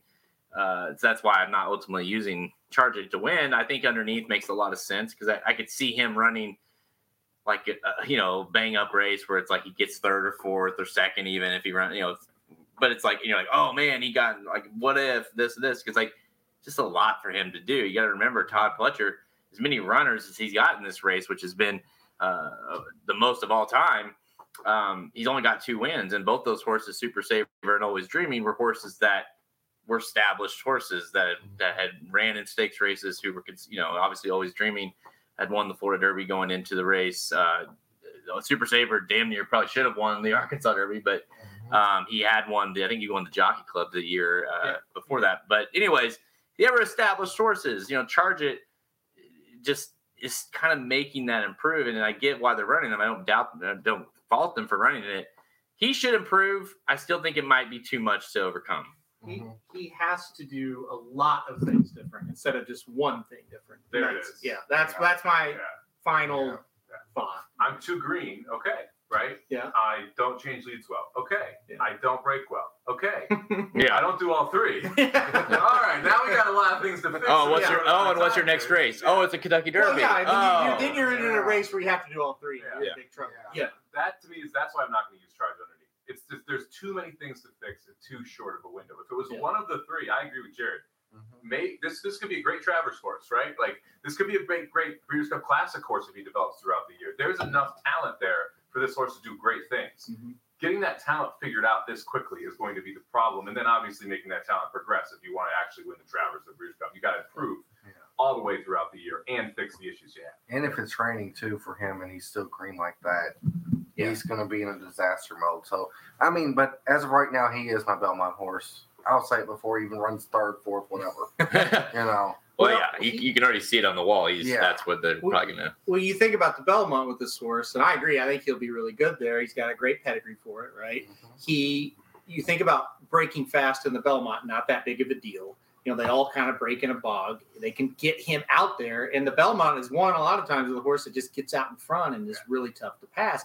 You look at Hot Rod Charlie last year, even though he went really fast, he damn near won the thing because he just got out there and win, and, and it, it took a monumental effort by Essential Quality to run that horse down. So, anyway, Mhm. that- that's I agree with Dennis. The chart is certainly looks much much better suited for the Belmont at this time. All right, so let's fast Until he forward. runs twentieth, and then, then maybe not. But, We'll Yeah, see, and then he's right? The Breeders' Cup right? Yeah, yeah. The classic and the Belmont are off the table. These are all speculations prior to the Kentucky Derby. right. Yeah. at Uh, the time of recording. Right. Yeah. Yes. Yes. So let's fast forward to the top of the stretch.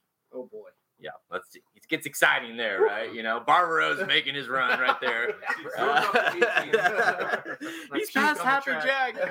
Um, can we I'm do kind of worried if Aaron would just run out there and just try to stop him. Well, I'm going to. Yeah. If he gets up to eighth, I'm hitting the track. I'll be standing right there Yeah. anyway. So. I don't even want to know what happens if Bar Road runs off. Well, it'll be Tomorrow. Saturday. Yeah. There'll be puke on the on the track if he runs first. So and there will be a lot of alcohol at my house. yeah. yeah. Hal- Halterman will. Ha- I don't know if he'll be watching Barber Road or Taiba more in the race. Uh, we'll never see Barber Road, so I'm not worried about it. You can probably watch both. Well, that's true. They'll finish, and then here comes Road. yeah, there's Taiba, and then look back. All right, there he Here he is. comes. Uh, did he beat uh, Happy Jack? Yeah, he did barely. Um, okay, so the top of the stretch. Who's in the lead? Who's right there? Who's who's coming? Like, how do you see this thing? Again, assuming this race runs, you know, semi-normal in terms of not a lot of traffic or bad breaks No and things. trouble. Yeah, exactly. So, how do you? Is Classic Causeway? The top of the stretch. They're into the stretch. Classic Causeway. Is he is he still there? Is Messier in the lead now? Like who's in the lead? Is Epicenter now in the lead? Who who's in the lead? Where's Taiba? You know that to me is the answer is the question or the answer to the question because that's going to help. You know, I, I just if Taiba's right there in striking distance, it, I just don't see a way he loses because that's just that's my whole reasoning um, why I pick him because I just don't. He sees a target, he's going to run him down. What? Uh, Of course you think he's going to do it. You're picking him. I mean, Yeah. like, oh, Taiba's right there. He's going to run third. Well, yeah. Well, no, and then I do I do think with him, and that's why I didn't back Willem. I think he's first, or I think he's like 16th or something. You know, like he hits the top of the stretch, and he's just oh, he's not. That's he's backing up, or if he's at the top. I, I just think he's an all or nothing horse. As a public handicapper, he's he's kind of a hell horse to pick, but uh, you know we went with him anyway because he can make you look really dumb. Like I fully, and I would imagine you would acknowledge, or anybody else who's picking him. I don't know who else, but Jared and I so far. But if he runs 15th, the Saturday night show is not going to be that fun, right? Because you just picked a horse that ran 15th in the Kentucky Derby, and you acknowledge that, yeah, I mean, it's it's certainly possible that he just is a, uh, uh, you know kind of a phony horse, but the other time if he wins it's it's just unbelievable and you're going to get paid for it and that's the big thing. But your question top of the stretch i think messier takes over at the top of the stretch. I think taiba's in second about the same distance he's behind and i think epicenter has taken a lot of mud on the inside and here he comes kind of in third because he's on the rail he's going to try to get out. I would envision zandon's already made that move on the turn. I don't think he's like in third this time maybe more like fifth or sixth and and then we'll just see how it shakes Don't out. you think White Abarrio and Zandon are kind of in similar kind of placements in terms of where they're going, and maybe Zandon? I think Wade Bar is more forwardly placed. yes So you think uh, Zandon's behind White Abarrio? I yeah Can I say something real quick on your Taiba thing? Mhm. If you're not playing Taiba, if you're like, yeah, I hate this horse, play him on top of a cheap super. Yeah. With three horses you like below, or four horses you like below. Because I agree with Aaron. I think Taiba is the most likely horse to either like either absolutely succeed or flop. of the top contenders because he's either going to run really well or going to be terrible. And if you hate him, put in a saver super that costs 24 bucks with one horse over four your four horses you like because it'll pay if it happens and you'll be kicking yourself if he wins and you run second, third, or fourth. Right. To answer Mhm. Jared's question, Messier is going to be at the lead up top of the stretch. I think Simplification and Way to Bar are going to be close. I think Epicenter is going to be sitting on the rail behind there trying to find a way out. I think Taiba is going to be sitting in like sixth right behind them. And I think Zan is going to be making a move in seventh or eighth trying to find a way out. But I, I think Messier is by far the most likely horse to be ahead at the top of the stretch. which is always scary in the Derby, right? It, it, it- well, it certainly bode well for the same connections or same jockey, uh, sort of similar connections. Um, when that's happened at the top of the stretch of the Kentucky Derby, you know, John Velazquez sees the lead at top stretch, he ain't giving it up. So he that's and, and ultimately that's why I was between Taiba and Messier in my pick because it was like, yeah, I expect him to be on the lead, and when it, when the real running starts, and someone's going to have to run him down, can they? And you know that that's ultimately the, the question, right? Yeah. I mean, for me, I think that honestly, it's between uh, at the top of the lane, Messier and uh, Epicenter on the lead, because I think Joel will have to probably get aggressive at some point, besides just sitting and sitting and sitting. So, you know, um, I don't know where Taylor's going to be at all. I mean, I, that's just unknown. Um, you know, I think Cyberknife might be somewhere up in there too, because he He's made that middle move and I mean, not saying that he's even got a shot to win the thing, in my opinion, but he made that middle move, and that's what it does take to make a run in the Derby. I don't really like him, like I said, but I mean, Well, it's fair that he could be up there, though. yeah, He, I mean, he was. You go back to the Arkansas Derby. He kind of made that middle move Yeah. a little bit to get in a better placement. Drew did with him. Um, you remember that watching him on the back. You know, whereas Secret Oath was going the opposite way. He's kind of got that placement, and then boom, she just couldn't, you know, get to him. Uh, but yeah, he he certainly. If, if there's any of the Cox horses you're worried about, it's Cyberknife because he, even though I don't really, res- well, I don't really, I definitely do not like that Arkansas Derby or Oaklawn any circuit. But he seems like a horse that's definitely improving at the right time. So, uh, Zozos for Cyberknife. I'll go Cyberknife. yeah, that's tough. I mean, I'm asking the question because I know someone at this table may not go Cyberknife. I would, I think it's, I would probably go Zozos, and I, I would because of how bad I think the Arkansas circuit was, um, and the fact that if, if Epicenter is, is sitting on the board at seven to two, and Zozos, who is an improving horse, ran second to him, is sitting on the board at twenty plus to one. That seems a little wonky in my mind, especially since Zozos does have tactical speed. Like that, like the 19th post isn't. I mean, it's a terrible post, and it's it's actually the 19 and 20 are worse than the one from a hitting the board perspective. Mhm. Um, they- they haven't won a Derby, I think, since 2008, 2012, and, and they've only finished on the board twice, respectively. Um, so it's, it's a bad, bad, bad draw. But Cyberknife sitting in the 16 is not that much better, right? Yeah. So, Yeah. and, and Zozos has a chance to take a step forward in my mind and, and face a tougher group of horses last time out. Literally, since I did that video on Zozos, everybody has contacted me and said, "Oh no, Cyberknife, Cyberknife, he's working." And people that know, you know, Cox have been like, "No, Cyberknife, he's the one. He's working out great." I'll stick with Zozos. I'm not gonna care about. I, I've never cared about workouts. I'm not gonna care about. Them. I'll, I'll stick with Zozos. I think he's a better horse coming into this. I don't think either hit the board, I don't really think so either. but if I'm picking one, I would take Zozos as well. All right, so let's talk some other horses that maybe that uh, people are liking that will want to be betting uh, come Saturday. I've seen a lot of it in the chat here with Mo Donegal, um, and I've also seen a little bit um, about Smile Happy. So let's kind of let's go the, let's go a match race between Mo Donegal and Smile Happy. You know, Smile Happy doesn't have a lot to complain about this year. Yeah, he hasn't won, but he was also beat by by Zandon and Epicenter, the two top choices of the Kentucky Derby. Smile Happy at one point beginning of this year was the Kentucky Derby favorite. So now you're getting the value on him that you know I require when it comes to playing McPeek. You're getting twenty to one morning line. Is this the race that he could finally break through, or is it? Are we, are we, finally? Do we just know what he is at this point? And maybe he's a horse that could run underneath. And then you have Mo Donegal. I think the wood was sneaky good. And if you like Zandon, you kind of like need to like Mo Donegal, and he's back back that up. Now the, the post doesn't favor him. The the setup probably won't favor him, but as an underneath play, Mo makes a ton of sense for me. Thoughts? I, I, you know, I get the Smile Happy love. Like people are talking about him. I just like, what, what was his excuse in the bluegrass? Right? Go ahead. Uh, his excuse in the bluegrass was that he was close, first time ever closer to the pace. He's never been that close, and he was four wide, four wide as well. And Zandon looked like a freight train coming home. He beat the crap out of the rest of that field. He ran well in the last furlong, even though he was four wide, four wide, and closer to the pace. I think that his bluegrass was. I, I'd be interested to know what the Thoro-Graph on the bluegrass was for Zandon versus Smile Happy.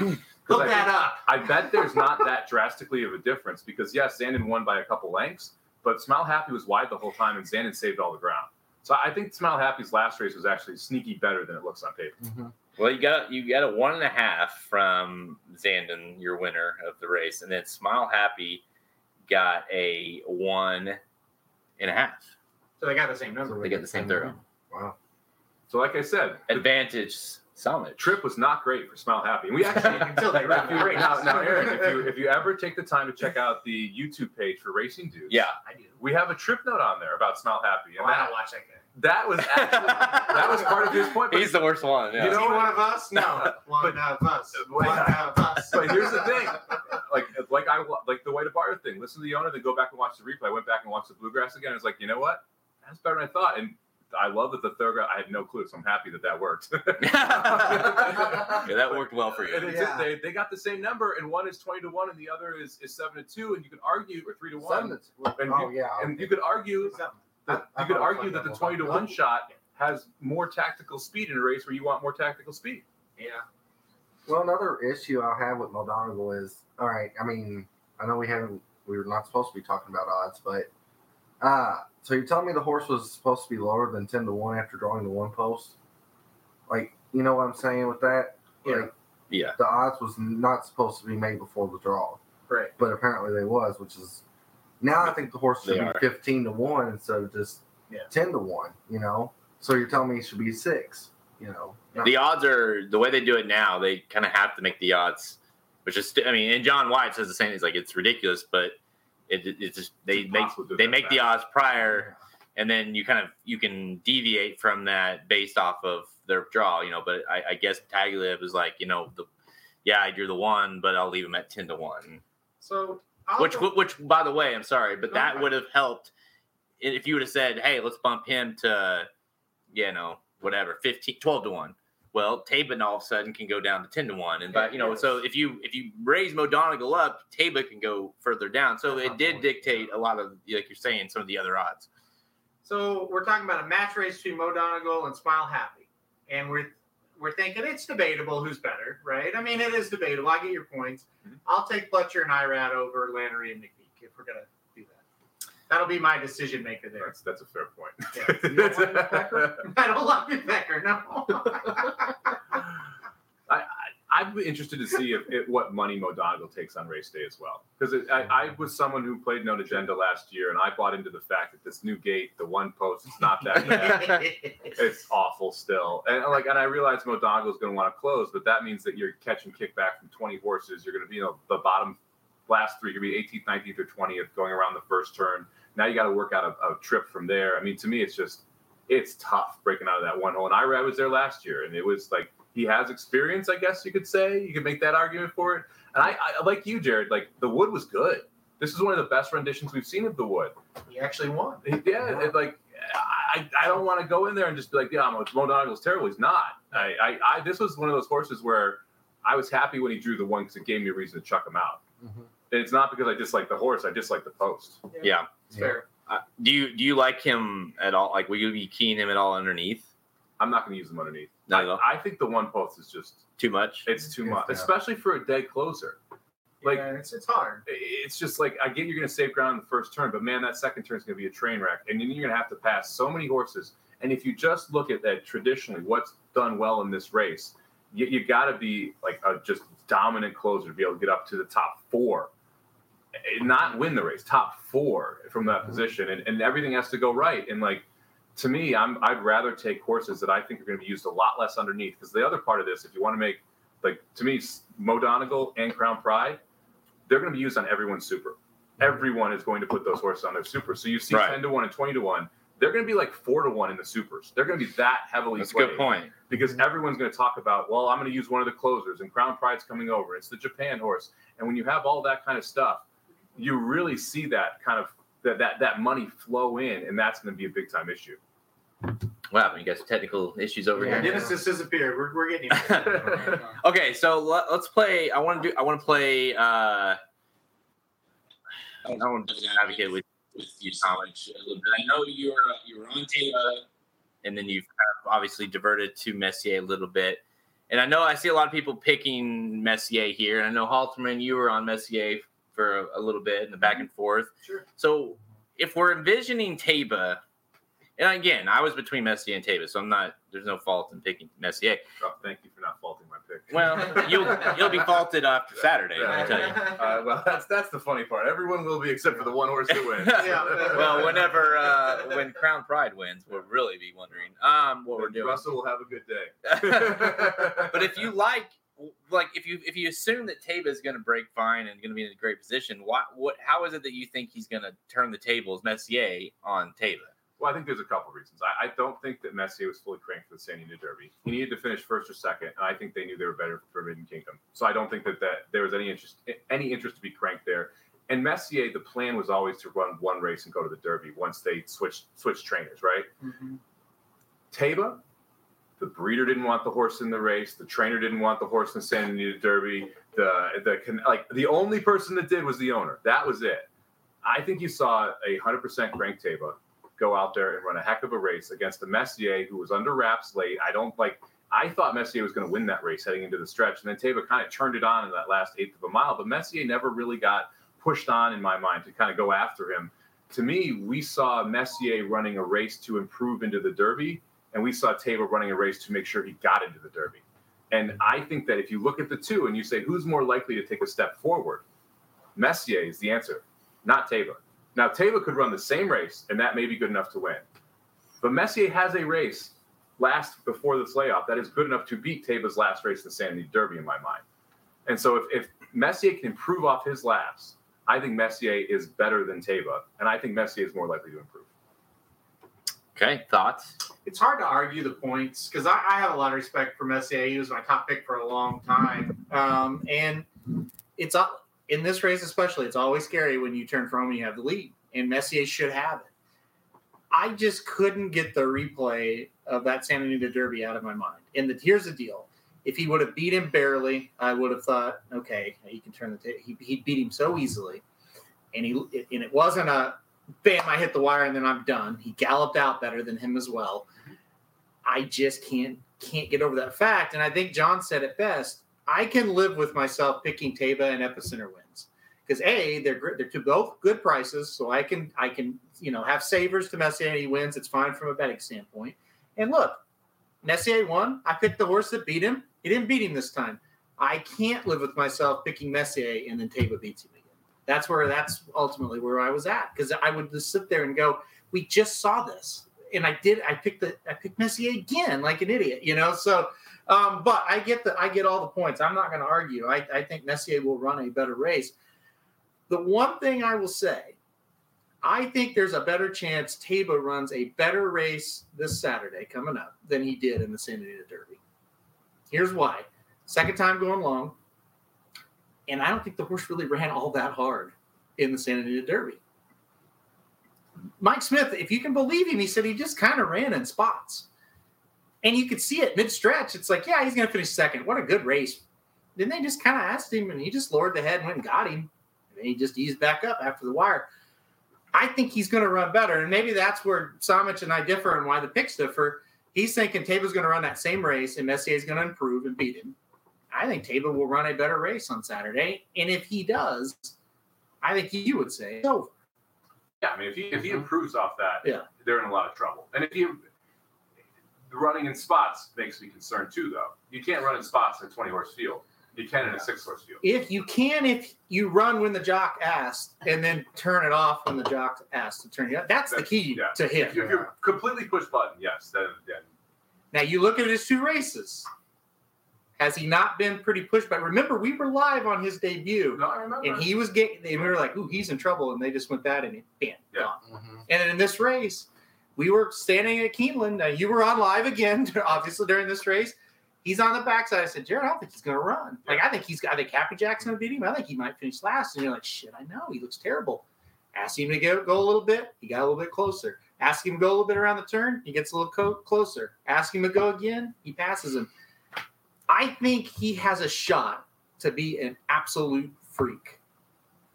Maybe he loses Saturday. Maybe he bounces and finishes 16th, and I look like an idiot. I got to pick the horse that I think is the most talented. I think it's him. That's fair. That's very fair. Are you where you where are you leaning at?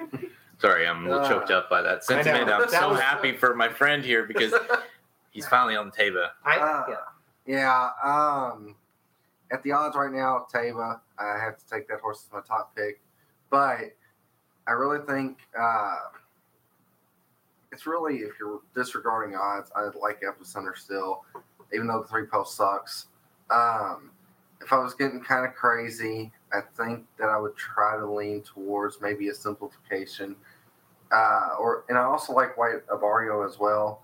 Um, now, see if the epicenter odds are still seven to two. I'm taking White Abarrio probably as a top pick. Really? You know, because that's seven two is too low on that horse, I think. Um, but I'm doing it again. I'm taking a 15 14 post in the Derby where I absolutely hate that post, but you know, uh, I mean, So it is White Abarrio. I think it's going to be White Abarrio as the main bet. Let me ask you this though: You like odds aside, you like Epicenter the best, right? Yes. What odds does he- does he need to rise up to for him to be the top pick in the bet? He's not getting there. I think it'll be five to one. He needs to be five to one for you. Yeah. I think that's a fair statement. Yeah, yeah. That's a fair fair va- like fair value, you know, in terms Yeah. of what he should probably be at to play. now, I like agree. Exotics and stuff, and yeah, I might just have to take him on top and Yeah. you know, do the thing with Sanded like you were saying, and just roll a few horses underneath. But yeah, Now I agree with this li- with truth exposed here. The the horse acts like he'd run himself to death to win, and that's talking about Taiba, I assume. And I agree. Like, and I think that's part of why we've seen this horse be so long to get to the track, and why we're seeing this horse with one and a half workouts. I don't know what you'd call that blowout the other day. Um, it wasn't official work, so I guess it's two. But still, like he's so fast and he's so talented and he ha- he's so smart that he he's going to try to win. He wins every race. He tries to win every race, and like that's what kind of you know he that's what gives me confidence, but also gives me concern on. I don't know if he could win the triple crown. I don't know. I don't see him being like a justified type horse because he might run himself into. I think there's zero chance Being hurt. Trey wins the triple crown. I think there's zero Yeah. chance he runs in all three. I would be surprised if he's in the Preakness. I just want him to win on Saturday. Yeah, yeah, that's all I care. I don't give a holy ass hell what he does. If he runs on and wins on Saturday and he's six to one or higher, he can go to the farm and do his business the rest of his life, and I don't give one shit. I promise you that much. So, question for you, Aaron and Sure. Jared. Okay. Taiba six to one, Messi is ten to one. Well, that becomes a lot trickier, right? But I still will take Taiba. Okay. Just, Yeah. Yeah. Now, Okay, and if Taiba goes to where it's like four to one, then you're getting into that territory. I don't territory. think it's gonna be that low. No. Yeah. So that's I was going to ask that question. So that's good. Like, what are we? What are you thinking? What are we thinking as far as you know, five, four minutes to post because you're going to have to b- put your bet in unless you're online. But for us there, if you're betting at the window, you're going to have to get your bet in a decent time. What, what odds are you playing? What odds do you think you're going to be sending it in on Messier, or what are we going to be sending it in? Because by the way, I saw it earlier. Yes, Taiba is going to be a part of a very large wager for me. And so, yes, I will be hammering him. And I'm. What odds are we going to get on these horses? I predict six to one on Taiba.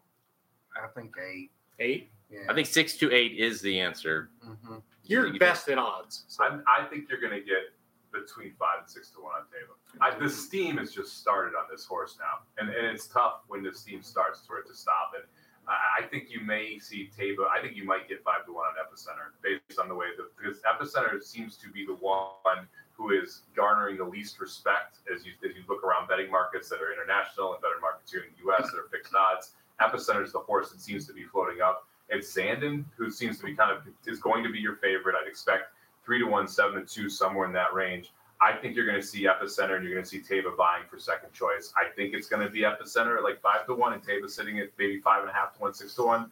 I think you're going to get eight to one or so on Messier. I think that's kind of where your top four are going to fall. I think that's fair. Well, I mean, just to say too, I don't know how much you all take into it. I know uh, the one comment on there that says uh, Mattress Mack will be on Oh yeah. whoever. If he hits that horse hard, that's becomes dangerous. Yeah, I think I saw four million is the plan. Well, I I've just I, I got really into this last year because he was he bet six million last year, but he spread it out across four pools. So it didn't affect the win pool as Oh. much as I expected. Because it ended up being a two million dollar win bet, but he bet large doubles. He bet both in the Oaks Derby double, large doubles in and out of the Derby. So he he spread it out properly, not to crush his own price in one specific pool. Hmm. So I don't expect a four million dollar win bet. I would expect four million through the horse, but it's going to be spread out across a plethora of different ways to do it to be able to, to give himself the best chance to be profitable, right? So you mm-hmm. play, you know, two hundred thousand dollars exacta with that horse on top of three. You're playing a million dollar double, Oaks Derby double into that horse. You're playing a million to two million to win on the horse, and then you're taking the rest and playing doubles in the race in and out of it. Mm. So I, I don't think So it all goes through the horse, but it's not all on the nose of the horse. it's So- all on the nose, but it's not on the, just that one nose. Right. If you're adding in some more noses to spread out your, your risk, right? And Right. also to make it so that your payout is what it closer to what it, what a true or fair odds should be.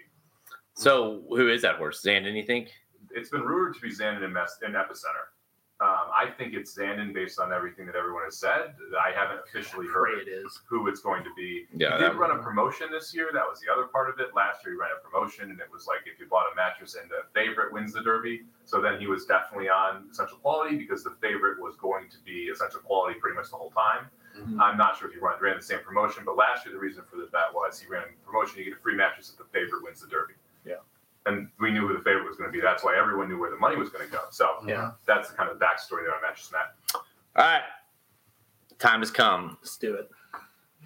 We, I think we kind of know now, right? Let's just make it official. Final, lock them in. Uh, start with you, Halterman. Final Kentucky Derby pick. Who is it? It's Taiba. Um, you know, I went into the John White interview kind of on the fence about the two, and it's not that he can convince me even with the points of hey, he's beaten Messier and this and that. I already knew all the factors, but just having him talk about it and just logically sitting down and saying, look, if you don't pick Taiba and you want to pick him and you pick the horse that he beat and he beat easily, and then he beats that horse again, you're going to lose sleep for months over it, right? And then if, if you pick Taiba and Messier beats him, it's like, well, I picked the horse that beat him. So, you know, what can you do? I liked Messier, but at the end of the day, I'm going to go with the horse I think is the most talented. I don't, and, you're going to get six, eight to one. I got, I have to take Taiba. Um, I would say I like White Barrio. I said that. Um, one other thing I forgot to mention that scares me too is Saffie Joseph training outside of Florida, outside into a big race. I forgot to mention that.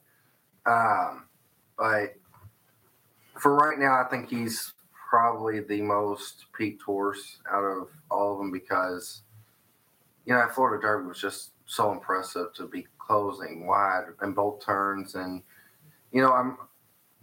I guess I'm more comfortable with, you know, Aaron's taking the the most talented horse route. I'm taking the horse that I think can overcome a bad trip route. So That's fair. That's certainly him. yeah, Yeah. He can make his own. And, and he's shown that he's pretty versatile, you know. so I think that's what. Oh, um, well, you know what? Since this might be my only time on here, I'm taking a super all with all with all with all. well, that's going to cash. All so. right.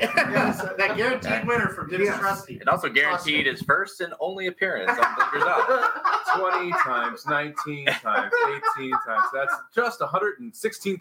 Oh, look, we got a bunch of people But it- We'll just donate. But it will it will cash. It will It will cash. cash.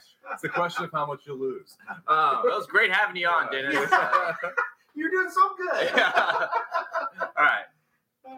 Somich. All right, no, no, I'm kidding. Yeah. if, you, if, you, if you're going to tell me you're going to play a super, oh, you're out. You're done. No, I'm, I'm gonna actually wheel. No, I'm kidding. Um, so, look, I'm going to take Messier because I think Messier is more talented than Taiba is. Eh, I think Messier is more ready to be the best horse right now than Taiba may be. I think they're about the same talent wise. Uh, I'm going to take Messier on here. I think he is going to improve off that last race. I also think that he has the ability to get the lead here and be tactical if he is able to. I don't think there's going to be a fast pace. I think he's going to be at the top of the stretch. I don't think he's going to have nearly as he doesn't have as high of a chance of trip trouble to me as Taiba does. So I'm going to go with Messier, and I'm going to I'm I am going to actually I'll let you pick, and then I have a question first. Well, I wanted to I wanted to say that I I think in your case, and honestly both of our cases um, in terms of Taiba and even White Abarrio, you, you can kind of trust at this point a little bit that you're going to at least get a run. But when it comes to Messier, and I love this kind of horse. Like I love picking horses like Messier because you know what you're gonna get. Yep. Yep. And then it's just like you know what you can kind of if, if you it's like you can live with it if he just gets ran down like he just wasn't good enough or whatever. But it's like top of the stretch and you play a, you're you're you're the tournament guy. Obviously you you you do extremely well in the tournaments.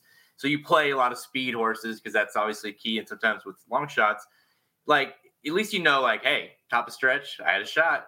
You know that's and that's what you're looking for and Messier is going to give that to you. And and frankly, Taiba should be right there, and it, and kind of is what ultimately I've been on Taiba. You know, I picked him to win the Santa Anita Derby, uh, and I stay, I'm staying on him, and, and that's kind of where I'm at. It's like, listen, top the stretch, I think he'll be right there. Now, is he good enough? We'll find out. Did the, the Derby take too much out of him? We'll find out.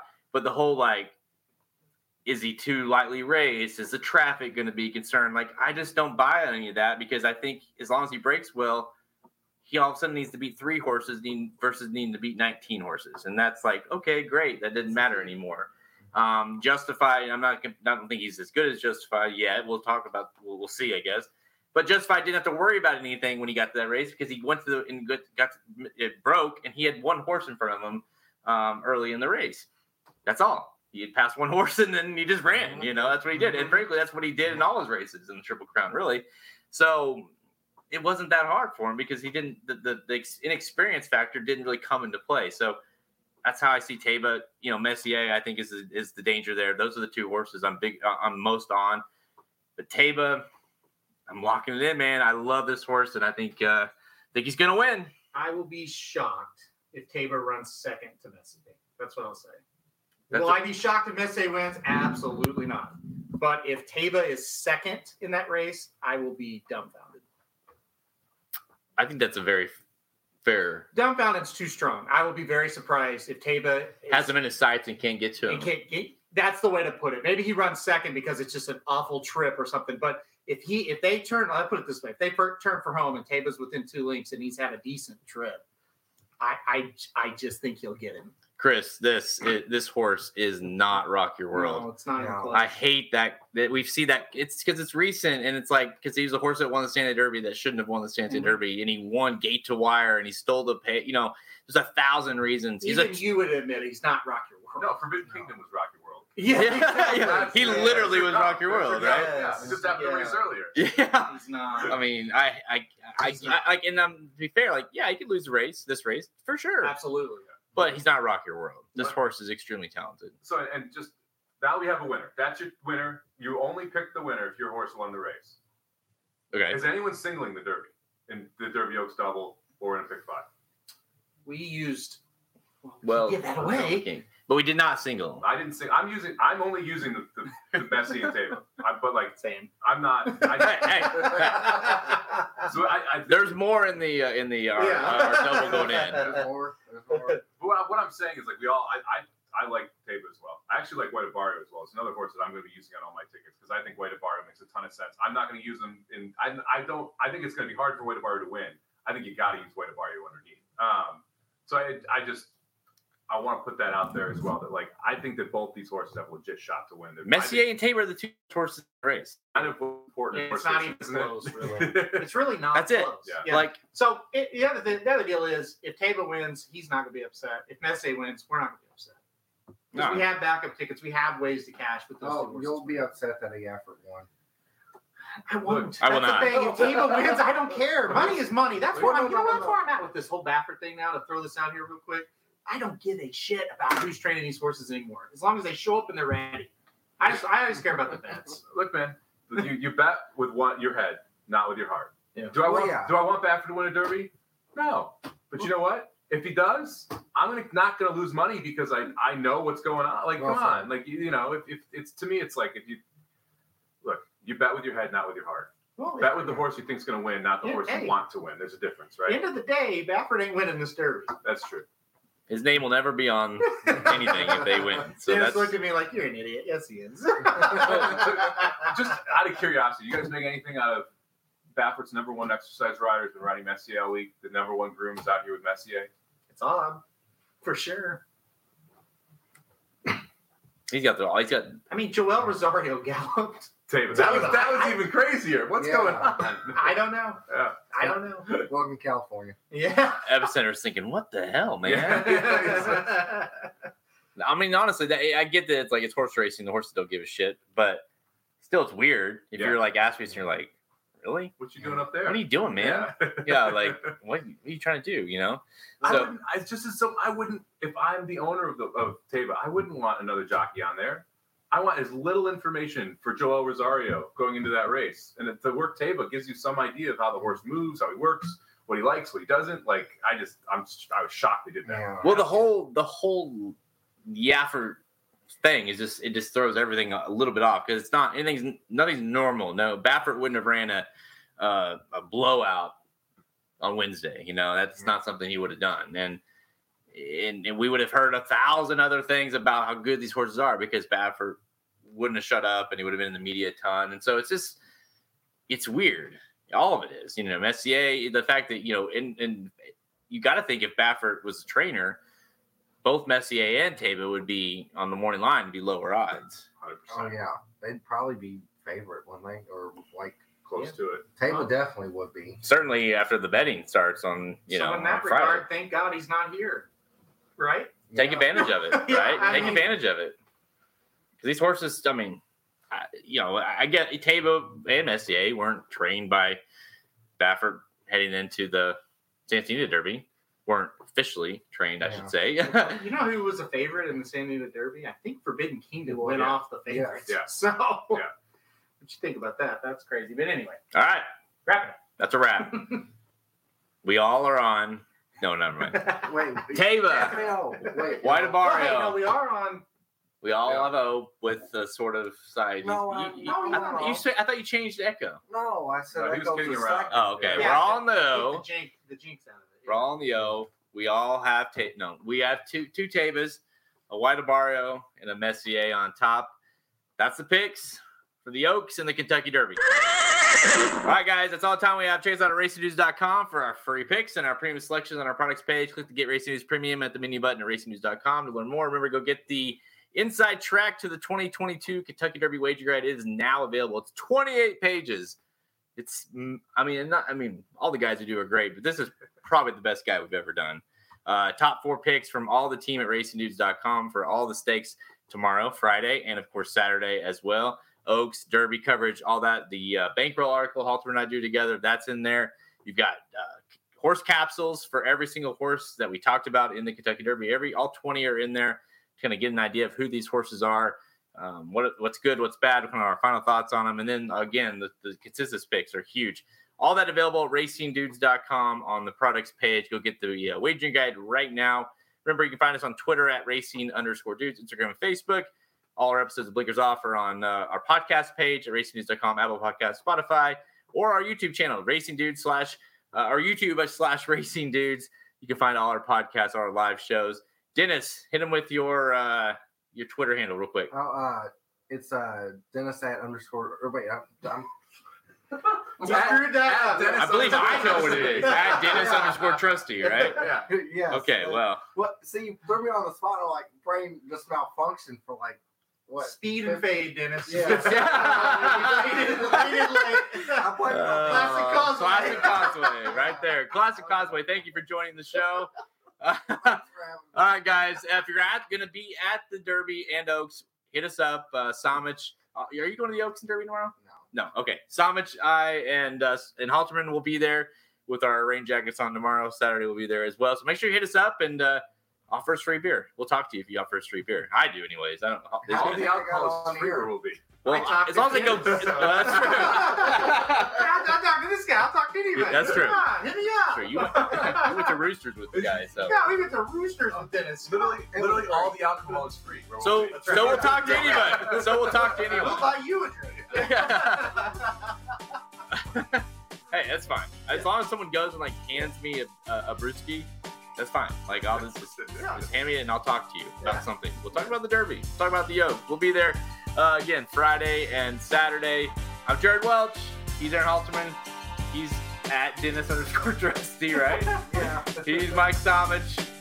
Thanks everybody for tuning in. We'll see you at the Oaks. and Derby. Good luck, guys. RacingDudes.com for all of your needs. RacingDudes.com for all of your leads. RacingDudes.com for all of your bets. RacingDudes.com as good as it gets. RacingDudes.com for all of your needs. RacingDudes.com for all of your leads. RacingDudes.com for all of your bets. RacingDudes.com as good as it gets. This has been a presentation of RacingDudes.com, your destination for all things horse racing and sports betting. Whether you want free winners, expert insider picks, up to the minute trackside weather reports, or podcasts and videos for betters of all skill levels. Never make another wager without visiting the Racing Dudes